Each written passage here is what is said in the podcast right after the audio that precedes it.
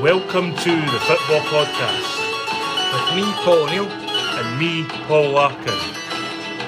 With fun, frolics, and football. Right, Paul? Right, Paul.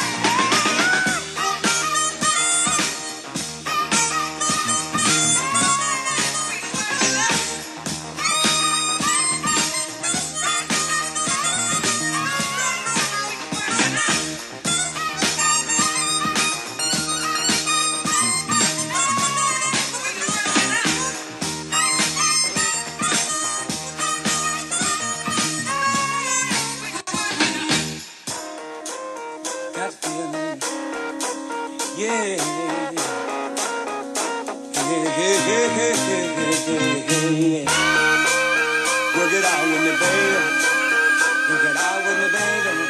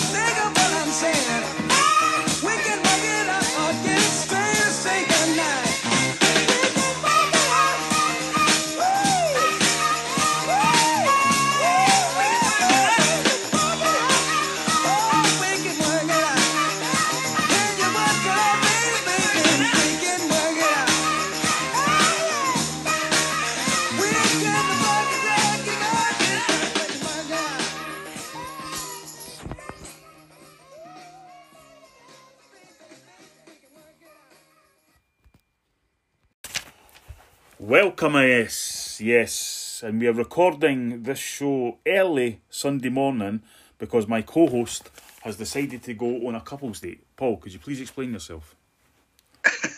Uh, aye, well, going out this, uh, this afternoon, meeting a, a couple of friends for uh, lunch with our wee one and my daughter as well. Going out for the day. And who are these friends? Um, Alan and Maria. Don't know them. I, I don't know what that, what that means to. I don't know what that means to the, the Uh, listeners, but uh, It's not anything to West Side Story, no? Uh, no, it's not. No, Uh, team support? uh, Alan's a Hearts fan. Oh. Maria couldn't really care less. So, no, really a good enough excuse to do a show at this time on a Sunday morning. Oh, I, I t- suggested later as well, but I thought earlier would be better so the, No, you never. the listeners can get their You- fix. What you actually said was that you could do it later, but you'd also be on call for your work. Now, somebody's brought something up uh, regarding your work for a show back in October. Now, I didn't even remember this, but it's a probably I don't know if this is a legitimate question or no. And it's weird because I only remembered this. I was listening to Artie Lange's podcast, and they're sponsored by FanDuel, and I thought that's who you were for, isn't it? So they were going on about it. Now I don't know if this is a legitimate question or no, but you can clear it up. He's asking, uh, and it's Tommy. Uh, why do you bet with B six bet three six five if you've got a your way a sports betting company? Uh, they don't uh, operate in Britain. It's Oh, an right. American, and we're and they're, you're limited to certain uh, certain people who you're allowed to bet with it because there can't be any conflict of interest or anything like that because I work for a, a betting company. Well, So it's as simple as that. As effectively they didn't operate here. are you setting the odds like? Uh, no, but you, you you work in the departments that do do that kind of stuff sometimes. So, So- because I heard I heard on the advert that uh, it was there was only certain there was certain states it operates in. That's right. Aye, it's only it's only legal in certain states in America to gamble. Aye, So No. fourteen, I think it is altogether. aye. Um, a lot of that, and then we could do a whole podcast on this. It's to do with the mafia. Mm. The mafia getting making sure it stops. It's the same reason why you'll not find a Walmart in New York City. Get what I mean? I never, I genuinely never knew you couldn't get Walmart in New York. No, that's what they they put a massive one, um, right on the cusp in New Jersey, but the unions wouldn't let them into New York City. You know, Mm. so because they prefer cash businesses, obviously.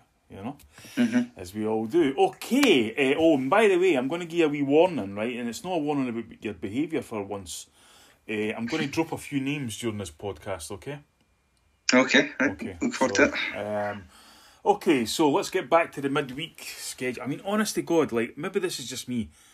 I feel like this month has been the longest month in history. Uh, it, it does. It just feels like it's because normally I like January for the football to sort of break it up and give you a focus point. And we obviously had that big break, and then it feels like we squeezed tons of game, and it's still only what the 29th, 30th of today. It feels like it's never going to end. aye. I know, I know, I know. No, aye, 30 today, aye. Because January's got 31 days, eh? We could. That's a great podcast subject. Dun United 2, Ross County 1. Uh, handball claims galore. Aye, um, I, I'm not really sure how much of the how much of them were deliberate. But, Well, cer- certainly the one at the end wasn't a handball. The one they were claiming. No, I, I don't think so. You, there's, what's the boy meant to do in that situation, Hmm. to be perfectly honest? So, no, I agree with you. I don't think the one at the end was. Um, it was a good win for Dundee United. I think we obviously went to prove us wrong after we were slaughtering them uh, on the last podcast. Have they? Oh, right, okay. Um, I've like, I mean, obviously, uh, Ross County League, Charles Cook again, who's having the season of a fucking lifetime, like, um, and I honestly can't really, and it's no disrespect to Ross, uh, Ross County because I've got a lot of admiration for their owner and that. I can't believe he's still there. I really can't. No, neither can I. He's obviously been linked with quite a few teams. Um, I've heard weird interest, but I'm not sure how serious that is. Hibs, I think, are keen on him. But from their point of view, he's out of contract at the end of the season. But like, how big a bid does it have to be? Because he's Well, key to them staying up. If they sell him, No, and that might well be it. Roy McGregor might have just said, no, absolutely no chance. And he'll probably be financially rewarded for what he's doing. But aye, it was a good goal, good finish that he done, and um, and then obviously there was a there was actually a penalty, um, which did look like a a penalty. Um, Nicky Clark got that, and then obviously um, Tony Watt, who I think is making a difference to Dundee United. Um, I, I think already you can see it because he obviously sets up the winner Aye. in injury time. But he, he had a cross in the first half as well that McNulty, Mm. I, I still don't know how he missed it. Um, about half a yard out. I'll tell you one thing that pissed me off a bit. The Dundee United fans celebrating. They were just standing there clapping when they the winning goal went in and like, come on, fuck. You've not won a I game fucking since you won the league at Dens Park in 1983 and you're fucking like, oh, well done, lads, you know. I know. Well, that's the thing as well. Like, it, it would have put Ross County only a couple of points behind them as well. If if they hadn't won that Aye. game, for instance. So so getting the winner in the ninety first minute, you think they'd be gone absolutely tonto. But you're right. It, looked a bit uh, placid. Um, one last thing, we've now to call Thomas Courts Tam again. he flipped back. As Aye, they sent a, a, a, a mission statement yesterday referring, reverting it back. But I actually swear to God, and um, it went out to the press and that it was announced on Sportsound, the whole fucking nine yards. This was Do you think that's? Do you think that's because nobody stopped calling him Tam in the first place? well, it could be that, or it could be that incident I said with the dog, where he's probably trying to, you know, keep his identity fucking secure. Um, I do, I did actually notice last night. I don't know if you noticed this on his interview that he seems to be taking clothes out your wardrobe. Well, Uh, what did I have yesterday? Was like a grey jumper. I, I think Well, I. I mean, grey, we have grey jumper with like a, a, sky blue shirt underneath, which is the kind of thing Sorry. you, you appear at appear wearing like when you know you, you turn up at an event or something like that. You know, it's like your casual wear. You know. I um, think my casual wear's slipping into Alan Partridge uh, it could well days. be, or it could well be that I'm just jealous of Tam Thomas Courts' hairline. You know. Um, aye, Mother- very, very full head hair. Motherwell nil, Hibs nil. Um, has Graham Alexander ever lasted a full game in Scotland? I was laughing. Like, it's exactly what I thought when he was getting dragged away. I was like, we see this every week that he'll take he's going to explode. It's good that somebody, in my opinion, stepped up into the Brian Rice role of the week. Well, like the, We the did, mentalist. you know, we did say we, we obviously for regular listeners will know we were big fans of Brian Rice and his ability to intimidate pretty much every interviewer he got, and we wondered who would step up to um, take that uh, role. But Graham Alexander's won that hands down. Um, he- I mean, he just looks fucking furious by everything. Um, See, see, to be honest as well, he was raging at the red card, but I thought it was a yellow. Like the guys Aye. came from behind him and like he's got a bit of the ball, but you can't tackle like that anymore. See, the thing I thought was that he was talking about as if it was a straight red. And it wasn't a straight Aye. red, it was a bookable offence. Both of them were bookings. You know, it's Mm-hmm. the kind of things that happen in football. And you say, oh, there's no malice or that. Well, you know, aye, that's no, but that's not really how the, the rules say, you know. Mm-hmm. Um, but apart from that, I mean, the game was absolutely dreadful. I, I think if I never had the red card, there'd be genuinely nothing to talk about. I. Like I don't think Hibs had a shot on target. Motherwell didn't really look like scoring either. Like it just looked very dull. I know the conditions weren't great and stuff, but you think that maybe create the odd bit of confusion and give a chance away. But uh, I, like, I don't know Maloney as well after the game. He was like, "Oh, we should have taken one of the chances we made," but he never really made any. Like, Aye. so I, I don't, I don't know what he's what he's talking about there. Um, it's not, it's not a terrible result for either team, to be honest. Like Motherwell's an easy place to go, but it was not a good game of football at all. But you can see, um, and we'll come on again as well, obviously, the, the, the impact Motherwell are having if you no having Tony Watt anymore. hmm Like they still look a pretty solid Aye. team, uh, but either creating very little. Aye, I mean, you know, Van Veen, that's a good player, whatever, but he, he was feeding off of Watt. Watt had in the ball for guys like him was ideal. Um, St Mirren won Aberdeen nil. Fantastic winner by Ronan. Um, great goal, but other than that, not really much to talk about again, is there? I know the the goal was really well taken, but again, Aberdeen defensively, how's he getting that much time at the edge of the box to sort of turn it round and, and then set it up? Like we need to, to close him. Mm-hmm. Be really disappointed if you're Aberdeen, and Aberdeen's away form is absolutely terrible as well. So it just sort of compounds Aye. it. And the other thing is, like, and we see it often, and good players can do it all the time. When a guy gets the ball on the left hand side and shapes it to his right foot, he's going to hit the far corner.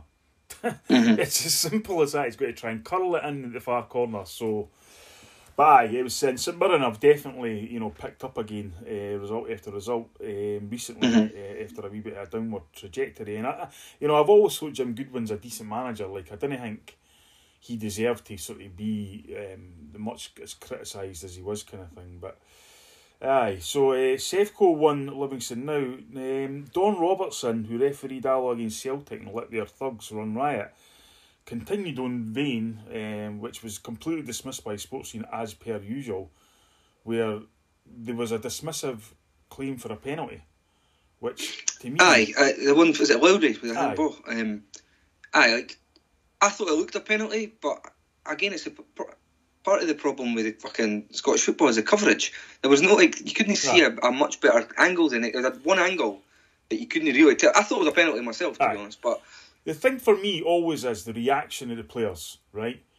Mm. If your five or six players stand around an incident, they can't all see something and then go, I'm going to pretend that this happened. It's too quick a No, no. reaction. You see it and you go, penalty, straight away. Again, simple as that. Mm-hmm. But let's face it, these are not the decisions that anybody gets at Ibrox apart from Sevco themselves, um, who, you know, did labour through the game. Um, Arfield got the winner. I actually noticed, and, it, and this is, seems to be a common theme, um, the low empty seats at Ibrox. And, the, and I noticed that as well. to be fair, a lot of empty seats right around Scotland the last couple Mm. of games.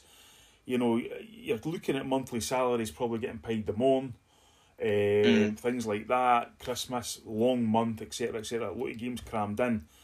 You know, that's something that I think people need to. We, I, I, for the life of me, I still didn't understand in Scottish football, Paul, why we play most of the games in December and January. No, because it's tradition, isn't it? With the inverted commas, it's, people didn't want to give up certain games, but we've seen this. We never had like New Year's derbies this year, and it's not that big a loss as long as you're playing them No, no. Uh, again in, at the right sort of right times of the season.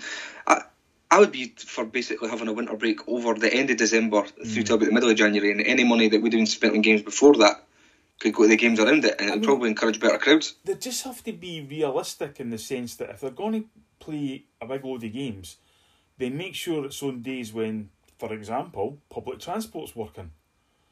You mm. know, but again, you know, Well, speaking of that, I don't, I don't think they care. Like, Arbroath v Hibs was selected as the Scottish Cup, one of the oh. Scottish Cup games on telly for BBC. Mm-hmm.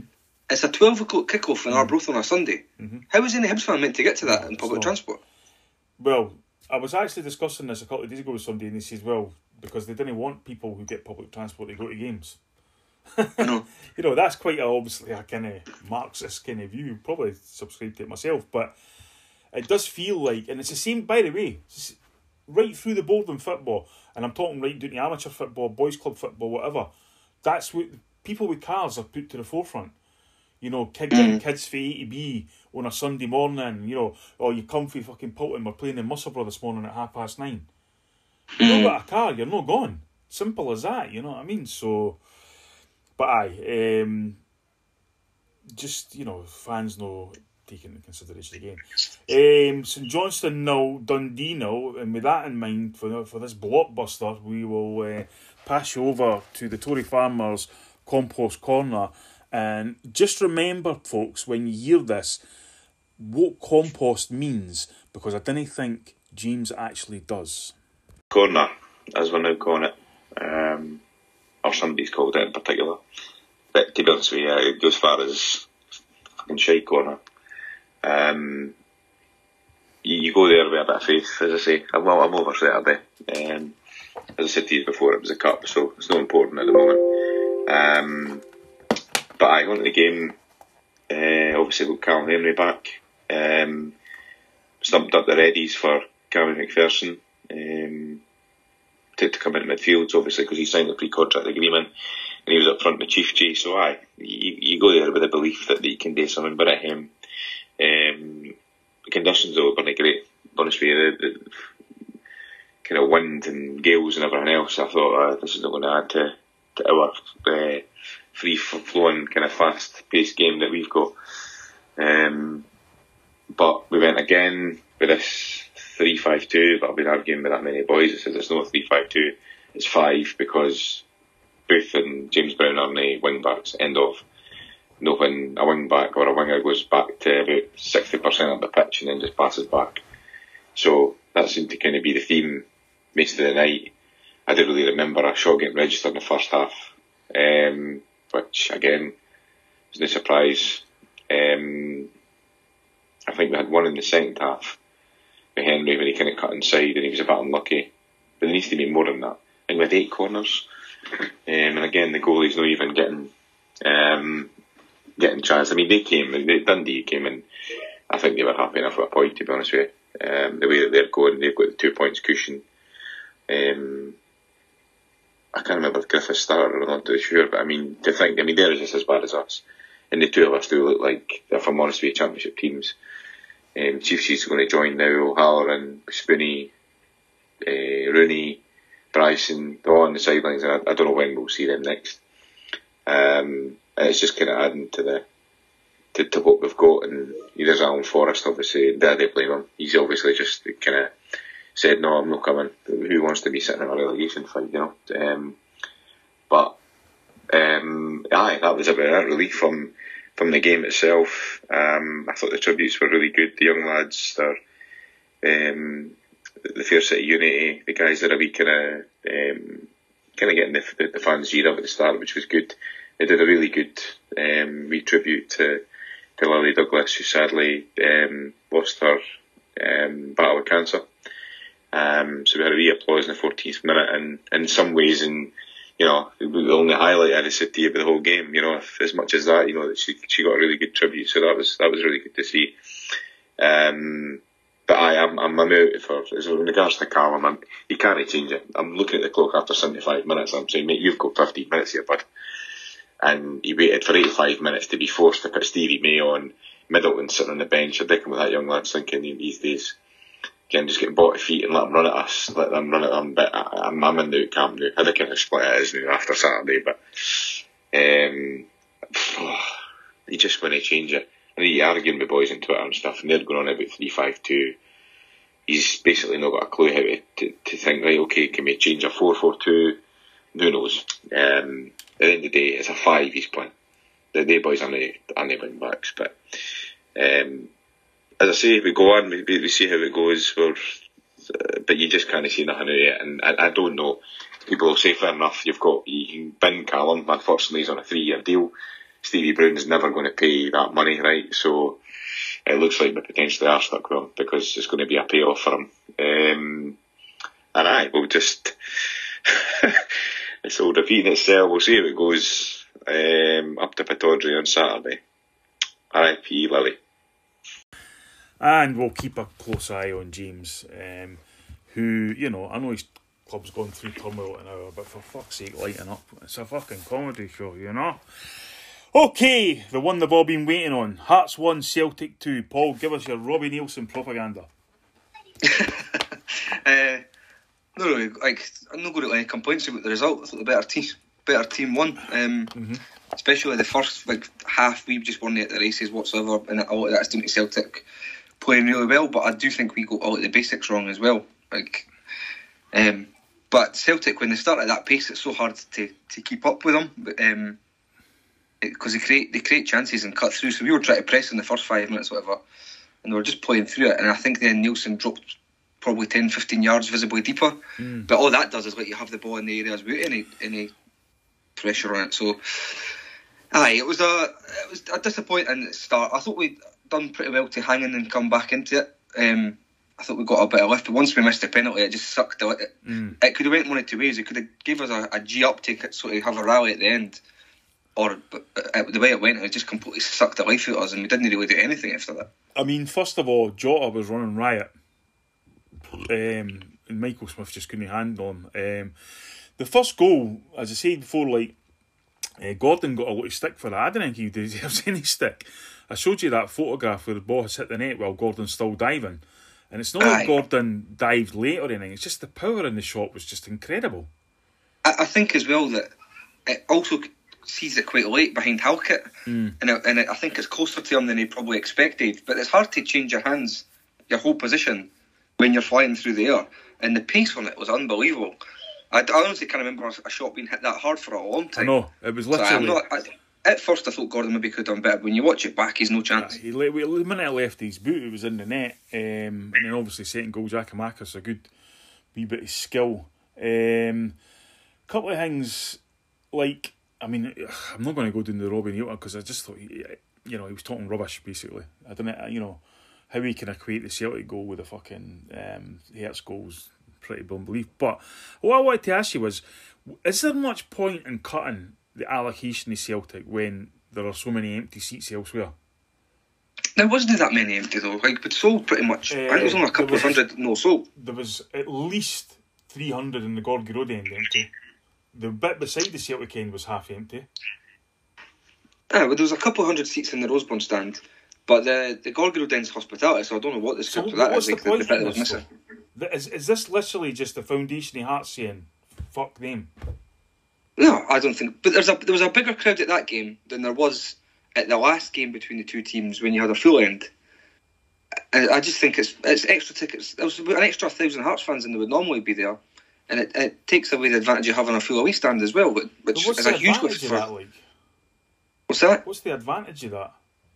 It's like you get a huge lift if Celtic run it to a full end and they keep the Hearts fans quiet and stuff. I Massive. I, I just think this. I just think you know the Scottish. We've seen it on the show a million times, and you're now doing a one eighty here.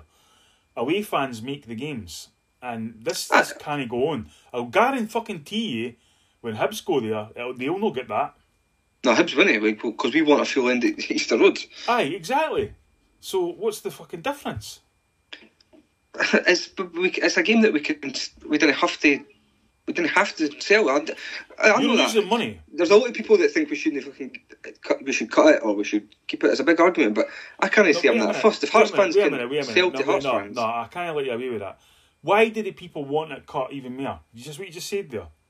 aye, because they, no even more, but they want it cut to what it was because it gives us more fans at a home game. But no, see that I don't think that does. And also, you're losing mo- money for this because you're having to have so much, so big a gap between the supporters. You're losing probably 20, 30 grand here. Aye, but I think they think it's worth it so that we can get extra Hearts fans into the game. I don't. I absolutely don't. I think it's the foundation of Hearts basically just try to fucking. They're just bitter. I'm not convinced it's them that have got any say in it. To be honest, Of course they've got that- say. They're on the fucking club. it's the, uh, it's the board that are making that choice. I don't think they're making it Wait a their minute. Foundation of. Hearts. Wait now. Wait now. You're saying, telling me the board dictate ticket allocations? Well, I think they decided what we're doing for it in, in general. Aye? Well, that's that. I tell you what, that wouldn't happen anywhere else. Well, who's making the decisions then? Ticket office manager.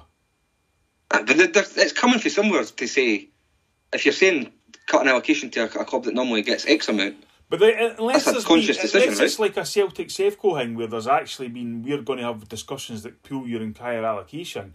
The board aren't sitting every week telling the ticket office manager how many fucking fans to give away. In. no, but it's obviously been, a, well, I mean, it's been a conscious decision to cut them, so that has to come from somewhere. It's not just the boy in the ticket office saying, I'm doing that. But see, does it, what doesn't make sense is you're saying you want a, a full end for Easter Road. Why? Because it adds to the spectacle of the derby, I guess. Right, but this doesn't this, doesn't add to the spectacle of Hearts Celtic. Yet you're happy to do with that. Well, The Celtic I think we fans should- are that good that you can't cope with a full end of them. No, but I just think that they're, they're going through a thing with their. tr- I think there's a bit trying to appease fans, but if you can get more Hearts fans in to these fixtures, I, I don't see how it's that big a deal. It's not like we're cutting you to the minimum allocation. It's still a decent allocation considering the size of Tynecastle. A decent allocation. That's a decent Mm-hmm. allocation. One third in the stand. But it's ten percent of our stadium. But you you just said you wanted a full allocation at Easter Road for the spectacle. Well, How does I, that want add it to the personally 'cause I, spectacle? I want it personally because I want to go. So how does it add to the spectacle only having that amount of away fans? And, but it gives you a, bit, a better home atmosphere from our point of view. A better home atmosphere. For fuck's sake, you've got the whole groon baying for blood. Anyway, right? You've got our players going over, getting the ball thrown at them every single time. No stewards, no posts, nothing. You've got coins getting littered down and every time we can go and take a corner. And you're wanting a better atmosphere than that. What, what, what do you want them to come on and fucking garrote us?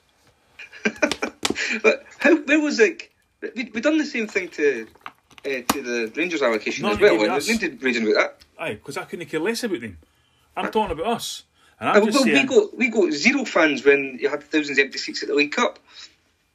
well, that was absolutely nothing to do with us, was it? It was the fucking restrictions. But other teams, you, you, there was away fans in for other games. Well, no, there wasn't actually, because if you remember, we actually played Dun United during that time. They got fuck all either, and it was the Celtic fans who actually got the game to be on PPV view so that they could see it. I just think the Foundation of Hearts are bitter bastards, and you fund them. That's it. okay, we'll move on to the weekend. Uh, now this is incredible. Ross County three, Sevco three. Um, I've got all stages of this game because I never seen any of it until I saw the highlights. So um, uh, it was going through to Celtic Park and the Huns were winning. I'm walking past uh, the Jock Stein stand at Celtic before the, the game. The wind was like Waverley Steps in Edinburgh, right? With a fucking absolute crossfire. It was unbelievable. And I heard a programme seller saying it's 2 1 to Ross County. And you know that way you're like, did he just say that there? So of course right on the phone, fucking hell, it is 2 1 to Ross County. So then I went into the Celtic shop primarily just to, you know, um, because of the wind. Um, and it wasn't even that busy, by the way. Um, and then come back out and it was 2 all. And I was like, oh fuck. And then, of course, um, they went 3 2 up. And then I was in the ground when I was just, it was the players were warming up and all this kind of thing. Guys were just going, I think, I think it was just Joe Hart at this point. And all of a sudden, it was just this ripple went right round the crowd. And it gave me a fright because I was kind of sitting there in a sort of you know uh, daydream watching the fucking warm up, and because I like to get in early home games, and I was like, what the fuck's that? You know, and then I just heard this boy going, that's free all, it's free all, it's free all. Fucking 91st minute, McGregor's fucked it up again. And I was just like, oh my fucking god. And it was it was just it was just weird, um, but obviously enjoyable. Aye, aye. I, I watched it um, for our game, and the defending was absolutely abysmal. Mm. Like McGregor obviously sold two of the goals as well. Like the, the, the first one, it's just a, a simple ball into the box, and he's just com- made a complete arse it and dropped it. And then the last one was at 90, 96 minute, I think. Mm-hmm. I don't was. know what the fuck he's trying to do there.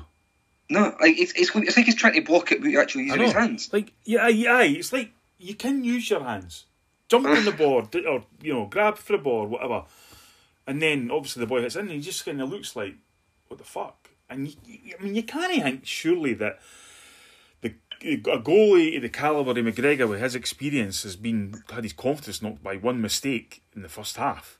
You wouldn't have thought so, but stranger things have happened, I guess. But but County were well worthy of the point as well. Like I thought, I was really impressed with how how attacking they were the whole day. Like, They mm. really had a go. I think Like I think they've still got big issues defensively themselves, but I think they, um, they they they showed Sevco a little respect, and they thought. That, I mean, they've scored a few goals against them this season. Jordan White in particular, um, and you know to lose three goals to Ross County is you know, I mean I know they, I think they've actually either equal or scored the same amount of goals as Hearts. I, I think that's right. But they leak far too many. Aye. Well, obviously Um, letting in three. aye. Again, during the first, uh, again, no analysis was supposed to be in the Diallo goal. Was that no offside? Um, I'm not sure actually because I never really went over. I just I just kind of took it in as a the initial shot for, for Diallo. I thought he looked pretty lively actually, but um, Charles Cook again as well though was a massive difference because he was every time he got the ball he was turning and, and running at them. Yeah. just so direct. And unfortunately, um, to come on to Charles Cook, he then um, left the football match after playing a great game to an absolute torrent of abuse online. Um, mo- and Pathetic. the uh, the statement statement for Ross County said the, most of which was criminal, um, and it's just like we've been over this and over this and over this, right? People that sit in their fucking houses with their phones in their fucking hand watching the game, raging about everything, right? Absolutely, and they think that I'm what you know. Here's what I'm going to act. Do I'm going to act the big man and do this, and you're not acting the big man. You're acting like a fucking idiot, basically. And actually, you know, you need help.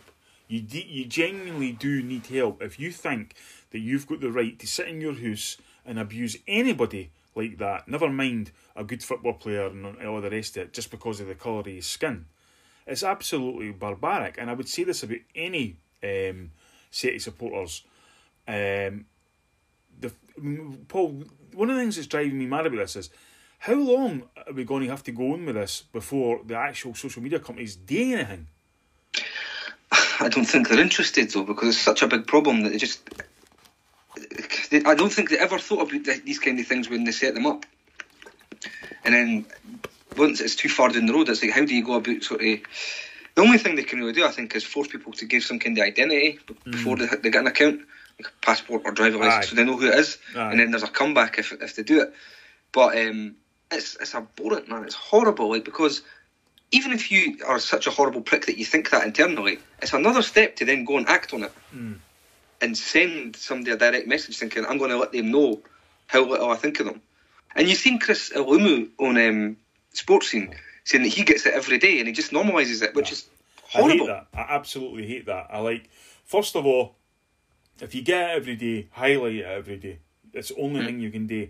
It cannot ever become an accepted norm. It's the same way um, sectarian abuse and you know anything like that. We cannot fucking let these assholes win No. because But for, for his point, I think he was just saying it gets so much it that it's hard to highlight every part or, or he wouldn't be able to go about his normal day. And it's fucking sickening. I mean, it's you know we, we had the, the big feature of the obviously the Euros right, and in particular the abuse that was aimed at the England players. I can actually remember talking to a guy, a, a, a community worker for London, and I'm talking almost twenty five years ago, where he was talking. I think it was England was playing a penalty shoot against Argentina, and he was I think it was Paul Ince was taking a penalty, and he said I could feel the kind of atmosphere change in the pub and people look because he was a, a person of colour himself.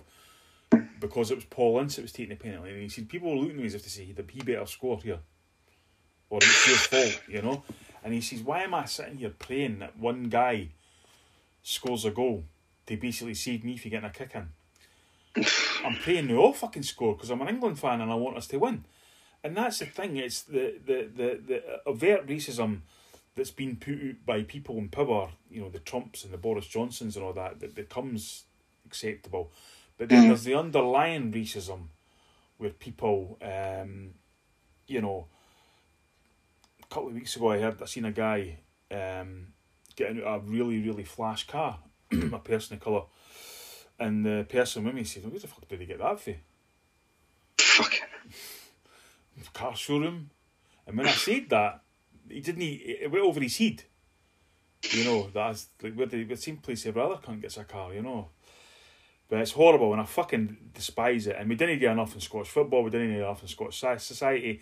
The Scottish government often try, likes to portray portray this kind of ways like us attitude, and it's fucking like well, unfortunately, plenty folk, and they're all wankers as well. Uh, Hibs 2, Livingston 3. And we've been going on about Livingston for a while now um, in terms of how well they're playing. And uh, I think did he- help yesterday with the fact that you could have got a fucking LRT bus through the centre of the Hibs defence. But um, Mitchell scored the first goal for Hibs, Paul, and you despise him. No, actually, he was at Hearts on loan um, twice uh, for Man United, and I actually quite liked him as a player. Um, second spell wasn't great, but then we were a bit of a mess. So I was quite disappointed to see him sign for him. But aye, he's dead to me now. He can fuck himself. Uh, Oh, took the goal nice. pretty well though. Like it was a, a good ball into the back post, and he, he took a touch first, and then prodded it past past. Um, But aye, Hibs defensively, I thought were. I mean, uh, what, did, what, what about the decision to overrule the penalty? aye, aye. You very rarely see it. I know, and I'm it was a delighted with it because it was never a penalty. They Aye, I never touched it him. was a penalty. And it's good to see a linesman actually go like that and say, no, it wasn't, and then, he, and then have the referee have the balls and say, right, aye, I made a mistake there.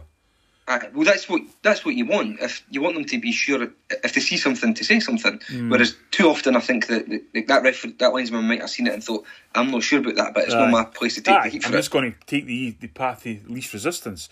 Um, Livingston equaliser, Oberlai, fucking Macey, what is he doing? Absolutely no idea. It wasn't even a particularly difficult No. ball. Like, No. he's just made an arse it, isn't he? Like, I th- I've seen Hibs fans try to claim it was the wind or whatever. That's not the wind. He was right at it. Aye, listen, you, you come out that far, you better bloody fucking catch it, because if not, they're going to get shit. Uh, Hibs went 2 1 up. Now, this pissed me off, Cadden celebrating this goal. It's a complete fluke. It reminded me of the chapter in Fever Pitch. I don't know if you remember it uh, by Nick Hornby. He talked about Malcolm McDonald used to do that all the time, where you know there'd be scrambles in the box and a defender would knock it in, and he'd be the first up running away as if he just scored the best goal ever. And that's what Cadden was like. Like, oh, look at me, kind of thing. Give me a fucking break. You didn't even look up. I know he absolutely shanked it as well. So it was a terrible cross. But uh, it was interesting because David Martindale said the keeper should have done better on the radio after it, Hmm. and the radio were all, all claiming Martindale was being harsh. But when you watch it back, I Aye, think should keeper shouldn't be getting caught with that because it should be two steps back and tipped over the bar. Aye. Um, Fitzwater equaliser. Strange name that Fitzwater. you know what Fitzwater? A shark? Or, I don't know. um, and then Alan Forrest, who's playing far better than his brother uh, at the minute, gets the winner. Uh, I've got to say, Marvin Bartley looked fucking raging. Marvin Bartley. I, I thought exactly that. They were all jumping about the bench and he's just sitting there. So Just giving standing there, and then, and then even at the end, Martindale was giving it the clenched fist in that, and Marvin Bartley's just like shaking hands with folk. and Sorry about that and all the rest of it. And I have to say, Paul, I mean, it's a great result for Livingston.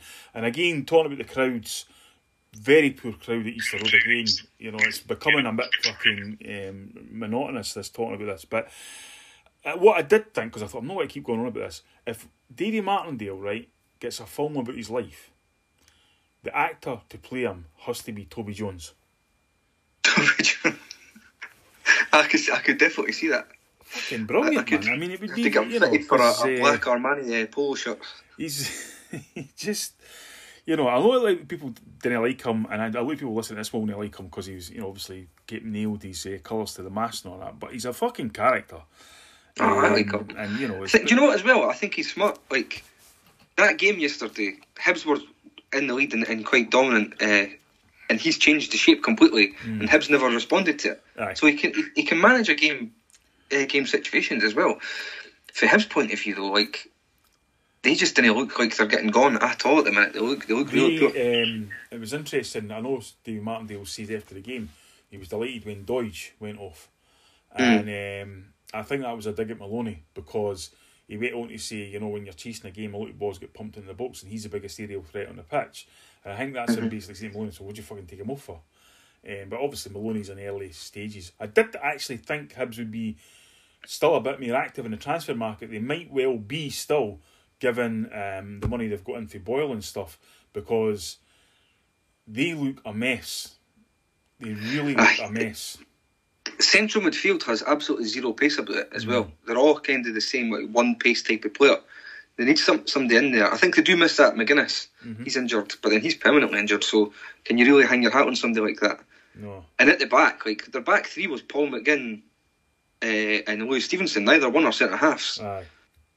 So, and then dropped that boy Bushiri, who actually thought looked no bad for him in the first couple of games. Mm-hmm. So I don't, I don't know if he's just trying to like keep players fresh or whatever. But when you're needing a win, you, you probably shouldn't be changing it Aye. as much as is. No, no. It's early days, but it's a lot of work needed. Um, Hearts 2, Motherwell nil. Um, I thought Motherwell done all right up to a point, but then Aye. it looked like, I mean, obviously I only seen the highlights. As soon as Halliday scored, that seemed to put Hearts back into a wee bit of a rhythm again. Aye, I think for the majority of the, even the, the first half up until the goal, I thought we were the better team who actually did anything, if that makes sense. Like, we were the one that looked more likely, but. I thought we were the ones that looked more likely. But Motherwell were uh, really solid. We were struggling to break them down. But then the goal, they shoot themselves in the foot for the Mm. First one. The defending's terrible. It's kind of Eh. like the second goal as well. Way they're getting countered on really easily. Aye, and you know, um, the boy Simms will, will do, do him the world of good to get this goal early. I think that always helps strikers. Um, and again, I've got to say, you're missing Tony Watt. A presence like that, not just in terms of his goals, but in terms of his assists and his fucking head in the bottom. That you have to replace that. I know. Well, I think what they've got to do as well is uh, they had a really big chance at 1 0, and Van Veen like, was a header. I'd seen that. and he's aye. he's missed the target. Aye. Like you have to you have to at least work the goalkeeper in a situation like that if you're if you are struggling for goals. But I, I think once I think you're right. I think once we went one 0 up, it was pretty comfortable after that. Um, I know Lenny. I mean, what was it? What was it? The Fair City Utility or Unity or some young team there? I think it's unity. Aye. Unity, aye. Um, what do you think of the Motherwell Ultra boys yesterday? I, I didn't mind them. They had a bit of colour and they, they, they go for ninety minutes. It's Mm. Aye. it's better than just coming and sitting sitting on your hands and not making any noise. Oh, I right? do. I mean, I'm no, I'm not critical about them at all. I mean, it's you know, the of that, the merrier. To be quite honest. Uh, Just one last thing to say about the game. The commentator on Sportscene sounded like he was sitting in his fucking house when he was commentating it. It does. Yeah, he's kind of in his cupboard or something like with no noise I mean. I know people surely are aware that they didn't more and more didn't do the commentary as it happens. They do it on the highlights, basically after the package is put together. Um, but it was a wee bit tinny to say the least. And I have to say, coming back to Sportscene last week, once again, Michael Stewart uh, made reference to the shambles that not Robbie Neilson inherited. there has to this has to come to a crunch soon. I think there should be a celebrity boxing match. One comes to Edinburgh, one's coming to Fife. Somewhere around the South Queensferry area. We'll get a fucking boxing ring and let Stewart and Levein slug it out. I mean, listen, I know, and Levein makes light of this on his own podcast that no many people like him, right? Some people do, but a lot of people he rubs the wrong way up, basically, and that's fair enough. I mean, you, you know, um, I've actually got. I mean, I've never liked the guy, but I've got a bit more time for him having listened to his Sack to the Morning podcast because he's a wee bit more. How could I put it? Um, self-deprecating in that. Aye, And, I think he um, always has been, but it gets lost because he was a dour bastard when like results when they go on his way and stuff. And it's one thing I actually think is a bit of a shame is the way the Hearts fans turned on him because he, he has give a lot to the club. Two spells as manager, hundreds of appearances and whatnot, and it, it basically nobody likes him at all anymore within the support. Is that perhaps time? You know, Uh, possibly, aye. Yeah, a lot of the, the fans I now mean, wouldn't have seen him playing. leave Hearts in a mess, you know, Yeah. and just I think that I didn't care who it is. fucking Alex Ferguson or whoever, one man can't have that much power at a football club. No, 100 percent. I'm just saying it's, it's a shame that that's how he's going to be remembered for a majority of the fans, especially the younger ones that never seen him play. Um, but I this thing with Stewart and him, man, it's got to come ahead at some point. He left the club two years ago, and Stewart's Do you actually know what caused that? Is it just because they didn't like each other? Was a specific incident or? Uh, I'm, I'm pretty sure Stuart was quite critical of him at one point in the second spell as manager. Then Craig Levein came out and said, Michael Stewart, he says, I signed him for a pound to Man U and it was the worst pound I've ever spent. and uh, he said he said it was hands down the worst transfer I've ever made. He just basically had a, a slaughtered Stewart. And it just basically escalated from there. I have to say, I, I, you know, Michael Stewart to me played his best football his career when he was at Hibs. When he I thought he was really good with his second spell, but the first spell we had under Levein, he, bit- he didn't kick a ball. I think he played about four I mean, admittedly, at that time he had Scott Brown and Kevin Thompson either side of him, but he was an ideal foil for the empty rampage around the place kind of thing. Um, but aye, it is. It's, it's quite funny. Um, Celtic won, Dundee United nil. Uh, a lot of people think it's a pivotal result in the season. You know, time will tell on that, obviously. Um, I've got to say, like, so I said I've got to drop a few names. So, just after I'd been to Celtic Shop, I bumped into Simon Donnelly, um, who was looking resplendent in a Canada Goose jacket and then try to plead poverty in the same sentence. uh, you know, which they cost about a grand. I was just going to say, I didn't know In about fact, a grand co- the, each the hoots that go in the jackets cost 250 quid in Harvey Nichols for a fucking Jesus hood. Um, and I was berating him for the fact that, you know, one of the reasons he's a multi-millionaire is uh, these are events that he does at the Hydro. And once again, he's um, scheduled or an event where I'm going to be out the country, which I'm starting to think is probably deliberate. Um, so I saw him and had a wee bit crack and all, good. And then when I was in the the ground, uh, as I say, I, I like to get an earlier home game. If I'm going to a home game, you know, it's, it's just a wee tradition I've always had. Um, I'm sitting with my wife Fiona, tap on the shoulder, and it's George McCluskey. And he says, "So what are you doing here so early?" It was about twenty past two. Like I mean, it wasn't like one o'clock, you know. and uh, I says, "Oh, I'm on the bench today." and uh, as I said it, I'm eating a pie. And he went to me, You're on the bench. You're eating a pie. Who the fuck are you, Leigh Griffiths? so that was me, captured by McCluskey. And then as I turned round, Dixie Deans was standing beside him. Christ. Just like fucking hell. So I was like, all right, Dixie, aye, doing all right, aye, what do you think today? And I, "Eh, by the way, she's it's fucking uh, they're winning, but they're playing shite and all the rest of it. And fucking, like, aye, aye, aye. And then my wife's sitting there and oblivious. She thinks it's just two punters, fucking, you know. Uh, I goes, you didn't know who they were, did? Because obviously they're old and they're not unlike what they used to and stuff like that. And she was like, well, I was really paying attention. Because, you know, being a big celebrity, well, I get lots of people coming up and talking, and everything, you know. And um, she never pays any attention to anything I say. And I was like, that's George McCluskey and Dixie Dean. She was like, oh my God, you know. It's like, well, there you go. You know, you, you marry a fucking star like me, that's what happens. But um, I have to say, like, in, in all seriousness, um, th- this game included one of the most magical moments I've ever experienced in football. And it's not just the last minute um, winner. My son Jake in Ireland um, has really caught the Celtic bug in the la- this season, right? And uh, you know he's been in, he, as he's know, as I've told people know, he's had a loads of uh, documented health problems and spells in hospital and all that kind of thing. So he's been limited in his kind of movements and travel and stuff like that. And it's most of that seems to be over now, thank God. And all of a sudden, he really just jumped into the Celtic bog. And Jake's the sort of person, a bit like myself, if he's interested in something, he just devours it, okay? Um, and he's, you know, all over it and that kind of thing. So I pegged him on to how to watch the game and stuff like that and all the rest of it. And my son, my other, other son, James, who's now living in Glasgow in the kind of too school, too cool for school mode that fucking all 20 year olds are like now, you know, with the bubble jackets and the skinny jeans and all that pish. uh, he's in the ground communicating as well. And when we scored, because it's one of the games where you know we had seventy five percent possession, Dundee United came to spoil the game. You know, a lot of time wasting, a lot of fearing and injury. Again, I've always said no problem with that. They can do what they like as long as the referee does his job, which he never.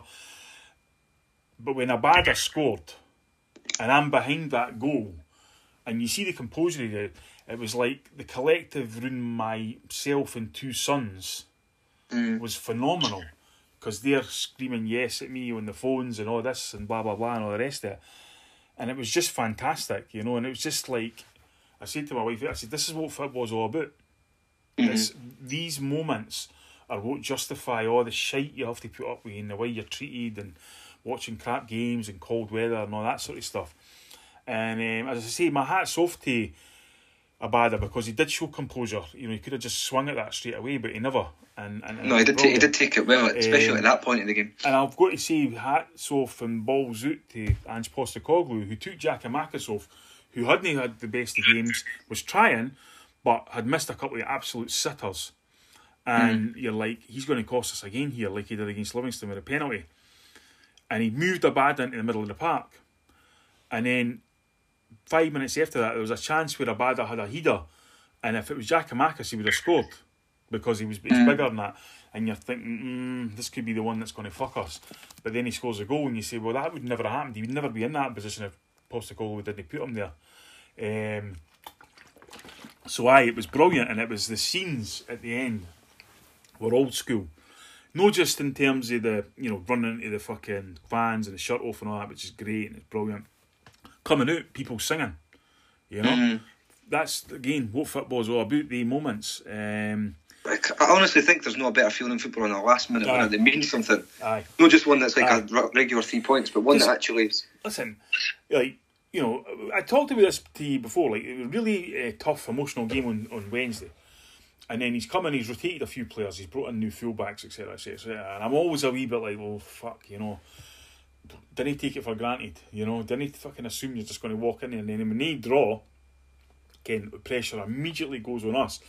And your kind of tourist type fan would be like, and by the way, there was a lot, few tourist type fans around me. There was a squad of girls around me with a massive jackets on, Ken, the huge ones that go right down to their legs, off off of London, right? Just looked completely out of fucking place. Um, and there was a few because I think Brendan Rodgers was at the game and Ian Wright was at the game, and you know because obviously there's no Premier League and stuff like that. Um, but there's these type of fans will say, "Oh, this will be a piece of piss." This, that's not how football works. We are not in the era where Celtic and the Huns through cheating are buying superstars, ready-made superstars that are blasting teams away left, right, and centre.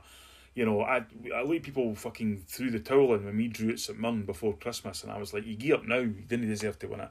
There's fucking tons of points to play for. Neither Celtic, uh, neither Celtic or Sevco are going to win every game between now and the end of the season. You know, so you can't take these games for granted.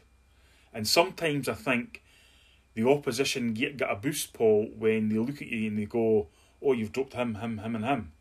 You know, Jota and fucking the fullbacks and that, and you think, "Who the fuck do you think you are?" You know. And does it really ever work when you make the kind of changes? I, it worries me, like, um, going back to earlier, we made six changes yesterday. Obviously, I think, and I, because the, the game on Wednesday was physical, it's 100 mil an hour. And we've got the derby coming up next week. Um, but yesterday's game was just as important for us because Motherwell were fourth, so like it's the same thing. Like, I was a bit worried about making that many changes in a, a game you have to win. Aye. And, and I think it does give the opposition a lift completely when they see it's not a, a full strength team or they maybe mm-hmm. think you've got an eye on something else. Aye. And, and what I thought yesterday was such an important win for Hughes for was because because of the drop points up at Dingwall. Aye. You've got to capitalise on that. If you mm-hmm. didn't, it's just back to square one and No, it it is. flattens everybody. And it's again like I've never, even when we were six points behind, I thought, "Oh God, it's over." Because it, you know, we've got to play them twice at Celtic Park. We've still got to go to Ibrox again. You know, there's not that many games left, etc. So you can't. You, you minute you gear up, you know, anything. If if football teaches us anything, is that anything's possible. You know. Mm-hmm. Now the issue we have is overconfidence. Not that I'm saying the players and that, but the fans and all that, right? The fans need to understand we are way ahead of where we should be, right? For the shambles of last season, for the start we made when we lost three of the first five games, you know, we're way ahead of where we should be. And we it's not the be all and end all this season. This season was always about, you know, transitional, let's get back to basics. Now, obviously Celtic as a football club has certain standards, you know, and we all know that. The problem we might face is fans now expect to win the league, you know, and I mean, you know maybe they should and all the rest of it, but let's know let's just keep it one game at a time. Because to me, the, the game on Wednesday will come down to one thing: mental strength. Mm. Right? If they've got the mental strength to come to us we need fans and dig it out, then they fucking deserve to fucking get a result. But if we've got the mental strength to say we're going to come out here and fucking leapfrog you cunts, then we absolutely deserve it. So that's where we are. But as you say, aye, it was a crucial one. It was one of the wins. We bit like our centenary year. I've seen so many games like that where we dinked one in the last minute and stuff, and that's, you know, the old cliche. That's what wins your leagues and stuff. But we will. Uh, well, that will remain to be seen. But we shall move on now. Uh, now Dunfermline obviously got a win, a great win for them yesterday, considering the outcome if they hadn't. But it's been an absolute shambles for a long time. And this is a big club with a good stadium and uh, shit training facilities, obviously, I would have to say. Um, but what what is the problem there? Given the, the investment that come from Germany and all that, why is it not working there? I just think it's been a series of bad choices. Like, first off, at the start of this season, it should have been a fresh slate for them. As you say, like they've got the investment. it should be a bit of a feel good factor about it. Um, and they appointed Peter Grant for reasons that I still didn't understand. To be perfectly honest, No. I actually said on Twitter when he, I said I couldn't believe, I said I cannot believe Dunfermline are but and a Dunfermline fan got in touch with me and he was like, Why no? Like blah, blah.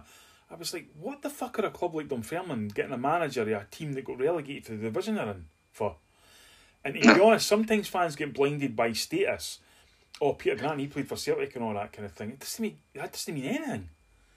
In the same way that No. when you bring in a player at the end of their career who was previously, you know, phenomenal, doesn't mean they're going to be still be brilliant, you know. Um, but aye, it's really bad decision. And then obviously Yogi's come in, initial flurry, but then it went tits up again. They're sitting second bottom of the league at the minute, um, and and they really have been dreadful.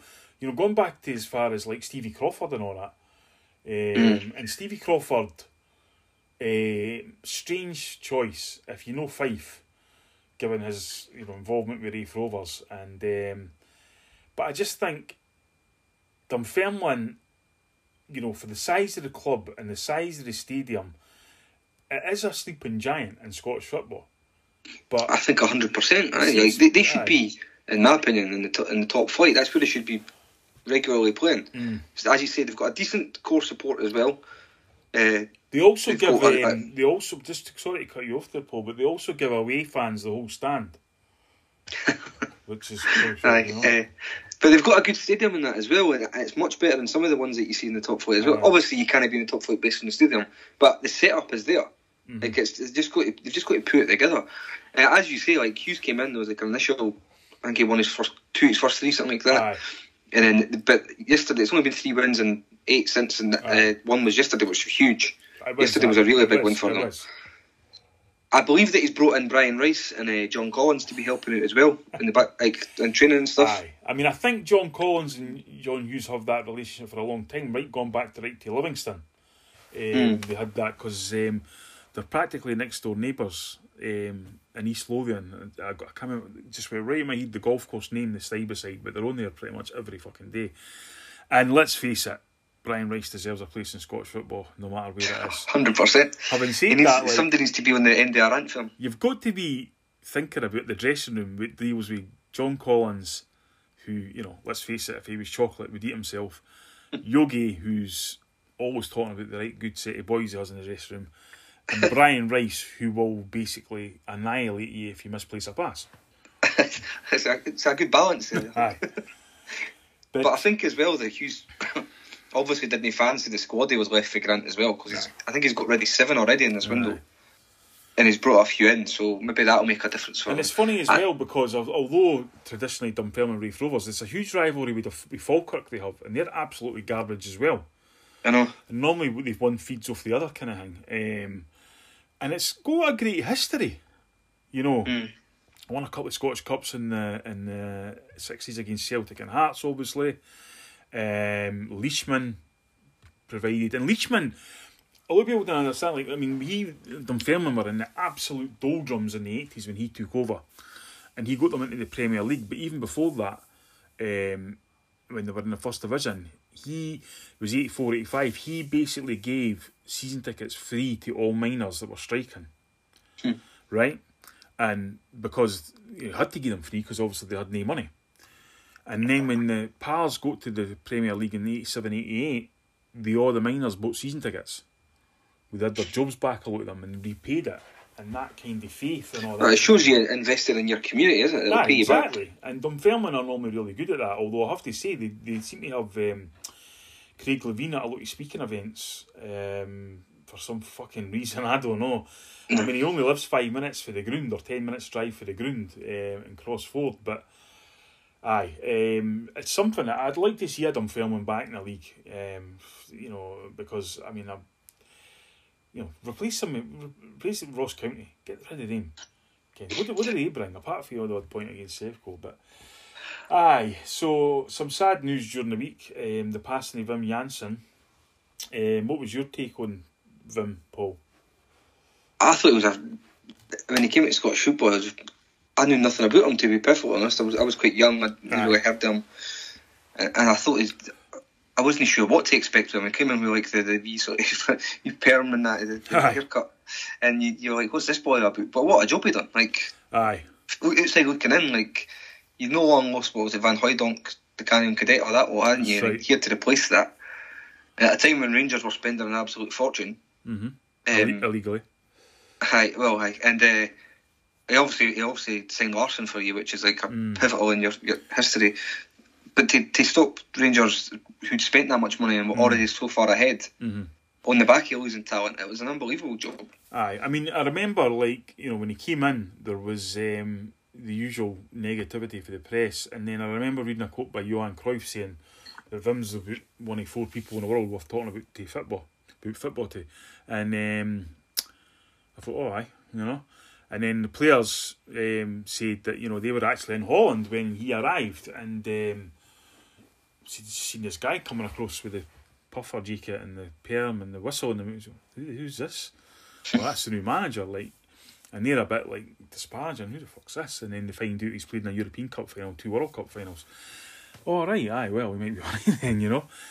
now he changed a couple of things when he come in. Obviously, the team desperately needed um, reinforcements, and, and he knew about the clause in Larsson's contract contract at Feyenoord that could release him for six fifty. Got him. Um, one of the things that probably derailed the Tommy Burns Celtic team was there was so much arguing and fighting after games, emotions running high, and you know you didn't care, you didn't care, and all this kind of stuff. Wim sto- uh, stopped that right away and said we're only having meetings about games after the games on Mondays. No, right after the game. He done an interesting thing at the start of his career, where in the first four or five games he dropped a big player, whether it was a Stubbs or a Larsson or a Jackie McNamara, and the reason for that was to test their character. He knew the importance of the season that we were coming into and the high pressure we would. And if he had a player who got dropped and spat the dummy, he wasn't wanting him. So he was, you see them knuckle down. He brought a calmness and he sussed out how to ble- beat the Huns after about two games. Um, the pivotal game, obviously, was January 2nd, 1998 when Lambert and Burley scored. Um, but he, it was incredible, the, as you say, the impact he had on the football club because he obviously won the League Cup at Ibrox as well, which was fantastic psychologically for us who had been kind of under that spell for about 10 years. Um, and obviously to win the league in the last game of the season, Guy Celtic was one of the best days of their lives, which was primarily fully relief, more than joy, obviously. Um, and then, of course, like Celtic were at the time on the Monday resigned. Um, and you know it was typical Celtic. Well, you one day to celebrate, and then you can go back to the doldrums again, kind of thing. And that's- What what was the reason for it? Is he fell with Jock Brown? Aye. it? So pretty much there was this argument about players for the next again season, and it was uh, Jock Brown was asking him to identify the players, and Wim, Wim Jansen was asking him how much money he had, and that's basically never the twain shall meet kind of thing. Uh, Wim would rather have dealt with Davy Hay um, as the chief scout at the time, and Jock obviously didn't like that. Um, and so pretty much from the March, because they'd had a, a kind of release clause, they'd done a three year deal, but a release after one year for both club and manager. Um, so that was that. But um, I only ever met the guy once, and it wasn't um, at Celtic Park or when he was there. It was actually when we played Ajax in Amsterdam in 2001. I was with my friend uh, Jamie O'Neill, and we had got to the ground, and I had the flu. I caught the flu in Amsterdam, right? So Jamie was, you know, a, a big drinker, drink, drink, drink, and he kept trying to throw drink at me, and um, I was like, took one pint, and the, literally the sweat was just. I was like, nah, I'm not doing it. It's fucking killing me, like you know. But fortunately, Amsterdam has other delights that you can that can relax you, shall we say. So I'd uh, indulged in that. Anyway, we got to the ground and I was melted, right? and he was kind of like jumping about like you know the, the beer monster type, and everybody else was just kind of sitting there like half an hour before the game, kind of thing. Just, and he's like, "What the fuck's going on here? What's everybody no go mental for?" I'm like, "Jamie, everybody's stoned, you know, chill." So we're just sitting there. The next thing I turn around, about there's Wim Jansen standing there. He was standing three seats just in the Celtic end at the game, like, eh? And we went down, and Jamie got his programme. I got my programme signed, and Jamie was giving it, oh, fucking stopping 10 in a row was the best day of my life, and all that kind of thing. And he was just such a humble, nice guy who, you know, was willing to take photos with everybody and all the rest of it. And um, it's a real, real shame because obviously he got dementia um, last year, and then it's such a horrific disease that you know it's just it's, I've seen people, unfortunately, loads of people suffer with it. Um, but uh, he will always have his place in Celtic history, and he always will have that footprint on the football club. And we um, pay respects to him and, and our thoughts and prayers are with his family, obviously. Um, okay, so our topic um, for discussion that's not really about Scottish football this week is Qatar 2022.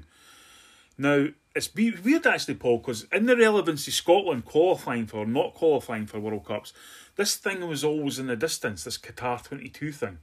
And now, now it's 2022 and we're, we're here and we're, you know, all that kind of thing.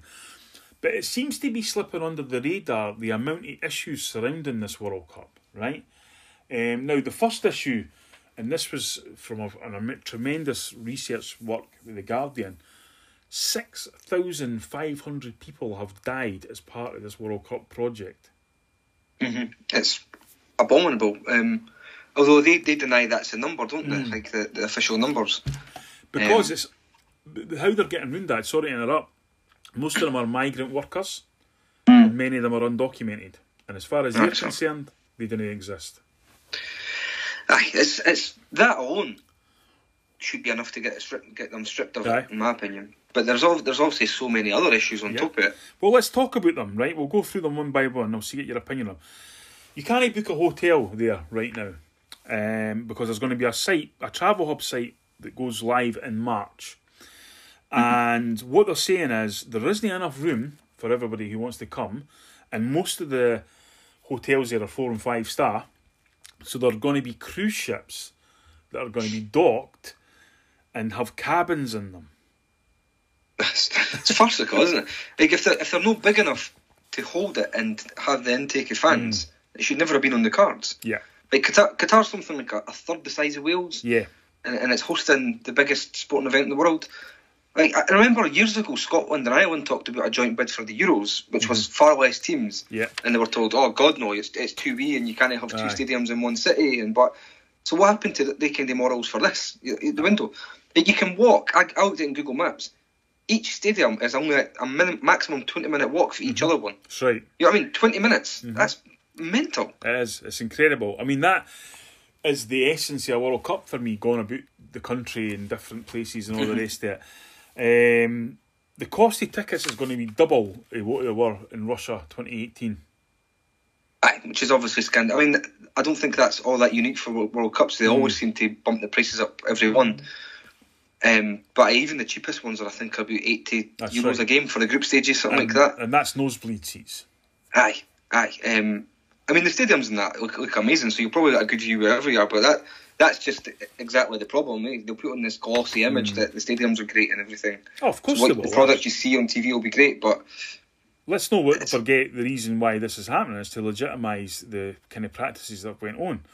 And on that subject, so travel, right? Now, at the minute, if you were to book a flight right now to go there from Heathrow, because obviously eh, it would cost you a thousand pound return flight. Quite often, fans will go if because you know football fans are savvy. If the tournament's in one country, they say, "No, we'll base ourselves in a country next to it." So the only country that's really feasible to do that is Jordan, and a flight from Jordan to Qatar is four hundred pound. so even if you get to. Jordan, then which is roughly the same price. Um, so again, it goes back to the thing about what type of fan are they trying to attract to these. But I think it's obvious the ones, ones with money that aren't your typical football fans. Mm. Um, as much as like I think the the travelling fans with England and that are a mess a lot of the time. How are they even? How do you go there as that kind of fan? You're, you're not welcome. Yeah. It's like Well, the thing is as well, and obviously um, there's going to be um, no drinking whatsoever in the streets. That's a criminal, prisonable defence. Off- Offence, sorry.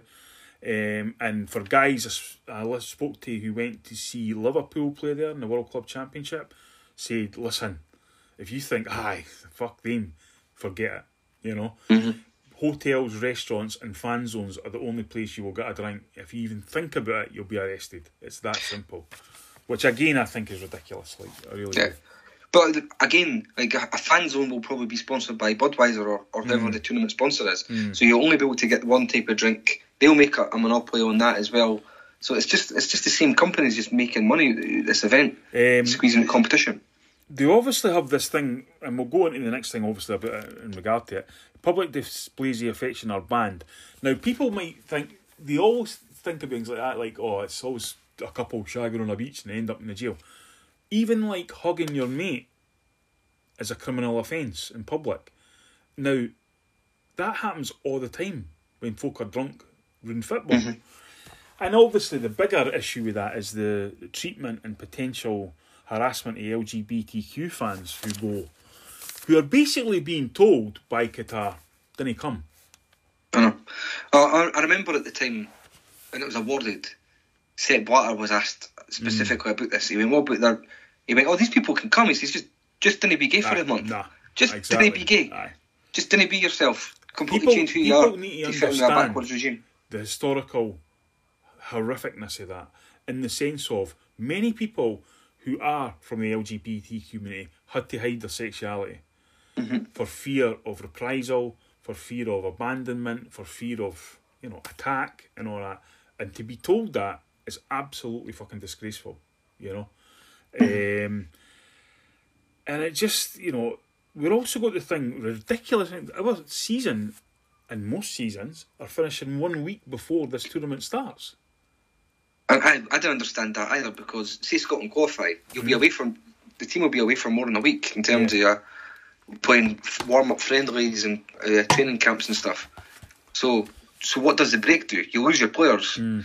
And and the break means that, that you obviously you, you'll get some games, but the build up will be probably three four weeks before it. Aye. Well, you would So think that, but you know, they seem to be squeezing players so hard right now. You know, especially the top ones. You know, and I get. Listen, you know, I'm not that. I mean, I mean, we talked. I talked about Cecilia. We played. Ever Centennial 87 88 was a 44 game season. We had about four or five. Roy Aitken and Paul they played every fucking game. You know, so um, I'm not that much, but there is. If you want the best. And you want the best on show, then you want to give them pr- the proper rest, and that's going to be a circumstance where players going to that World Cup are going to be the clubs are going to be like, right, fuck this, we're going to have to rest them. Not just before it, but after it as well. You know what I mean? It's, so it's all a wee bit, I don't know. And as you see yourself, you know, if Scotland qualify, and hopefully do Scotland uh, qualify, obviously, that, you know, you, fucking hell, you'd want to go. I mean, first in a, ti- in a generation and that kind of thing. And it's like, so this is going to cost me how much? And I'm going to make me arrested, and then I'm going to, you know, and I'm sure plenty of people. Have you ever been in the Middle East? No, the Middle East now. Well, I've been to Dubai, right? And I'm telling you right now, if there was a World Cup held there, there would not a chance in a fucking million years would I go to it. And I don't give a fuck if I was flown there first class, right? Dubai is basically a place about, it's all about the hotels. When you're in, that's where you go, right? Your hotel, boom. Your, all the facilities there, the fucking water park, whatever. There's nothing to do. Walk, walking boot's like walking a boot in a fucking microwave, right? the air conditioning's good, but the minute you hit that oppressive heat, it's unbelievable. There are ways and means to have a baby. You know, you're supposed to get an alcohol license, and if you've got a good waiter at your hotel, they'll give you a drink and all that. But like, even I, I was there during Ramadan, and um, big place, the Mall of the Emirates, which is worth going to just to get the air freight conditioner. You know. um, but what would happen in that is there would be things on display in terms of food places, but they would be cordoned off so that Muslims couldn't see it. Right. Okay. Right? So it's again, it's not really that great a fucking experience. You know what I mean? No. Um, there's, you know, the history. You think you're thinking about oh, oh, fucking Lawrence Arabia and all that kind of stuff. It's not like that at all. It really isn't. It is fucking skyscrapers built in the middle of a fucking desert. You know, and so we where fuck all happened previously. So I wanted to try it when I went. It was about six years ago. Um, I did. The only highlight for me was swimming in the Persian Gulf, which was basically like swimming in a bath, a hot bath. That's how hot the water was. You know, this is an ocean. You know, um, but apart from that, no, no, no for me. And um, and that's fine. You know, it's like you go, but I'm sorry. A World Cup to me is about meeting new people from different countries and backgrounds and they kind of experiences. You know, the colour and the different fucking traditions and supporters and all that stuff. It's not about being marshalled from here to there, 20 minute stadiums, as you say. Can I have a drink? Can I do this? Can I do that? Can I fall in love? Can I do whatever the fuck people do at World mm-hmm. Cups? And it's all down to basically fucking money. Well, the main thing as well that seems to get glossed over is they they lied on their bid. Yeah. They said they could host it in June, so it wouldn't disrupt Aye. the cycle of the, the football calendar because they'd have these big air conditioned stadiums, Rubbish. Uh, and it would be it'd be like twenty degrees at, at pitch level Mm-hmm. and whatnot. And then about six months after they got the bid, they went, "Oh, we can't do that, by the way." And Yeah. FIFA just went, "That's fine. We'll just move it to December." money. Because they knew if that was up front and December was part of the bid, nobody would have voted for it. Money, money, money. That's all it was. Okay, folks, that's your show. Um, don't know what's happening next week. We've got a few things going on. We'll see in terms of things, but we'll keep you posted. Paul, where is it you're going on your uh, couples retreat? Um, I'm not actually sure. To Oh, you're, so it's one of them you're just been told where to go. Aye, pretty much. Aye. Well, we'll find out because I mean I'm not happy with this. Right? Right. Apart from the fact I don't like the guy you're going to see. Um, well, I mean, you know, this is the same, this is the same holiday guy you were going to go on a holiday with, and you found out he was a bit of a strange guy. Is that the, same guy? Is it? Uh, they couldn't make it. Aye. Aye. Um, and also for a show, as I said, you know, you took an off. There's no retiring for this thing. You're not a hockey player. Okay, in mind. Um, so, and obviously, a quick couple of minutes. Derby's next week. Uh, Are you gone down to Easter Road? I am going down to Easter Road, aye. Uh, as Hearts fans love saying. Yes, I am going. Um, it's a weird one because on paper I think we should be going down there and winning quite comfortably, but it never, never really pans out like that. Drinking before it? Uh, I don't know. Depends about work and stuff. No, it's just well because I wanted to alert the CCS to your presence, and um, so that's our show, folks. And uh, we'll leave you with a wee little track which nods at the Edinburgh Derby, and also nods at basically the football fanatics who listen to us. If you're a tourist, don't listen to us again.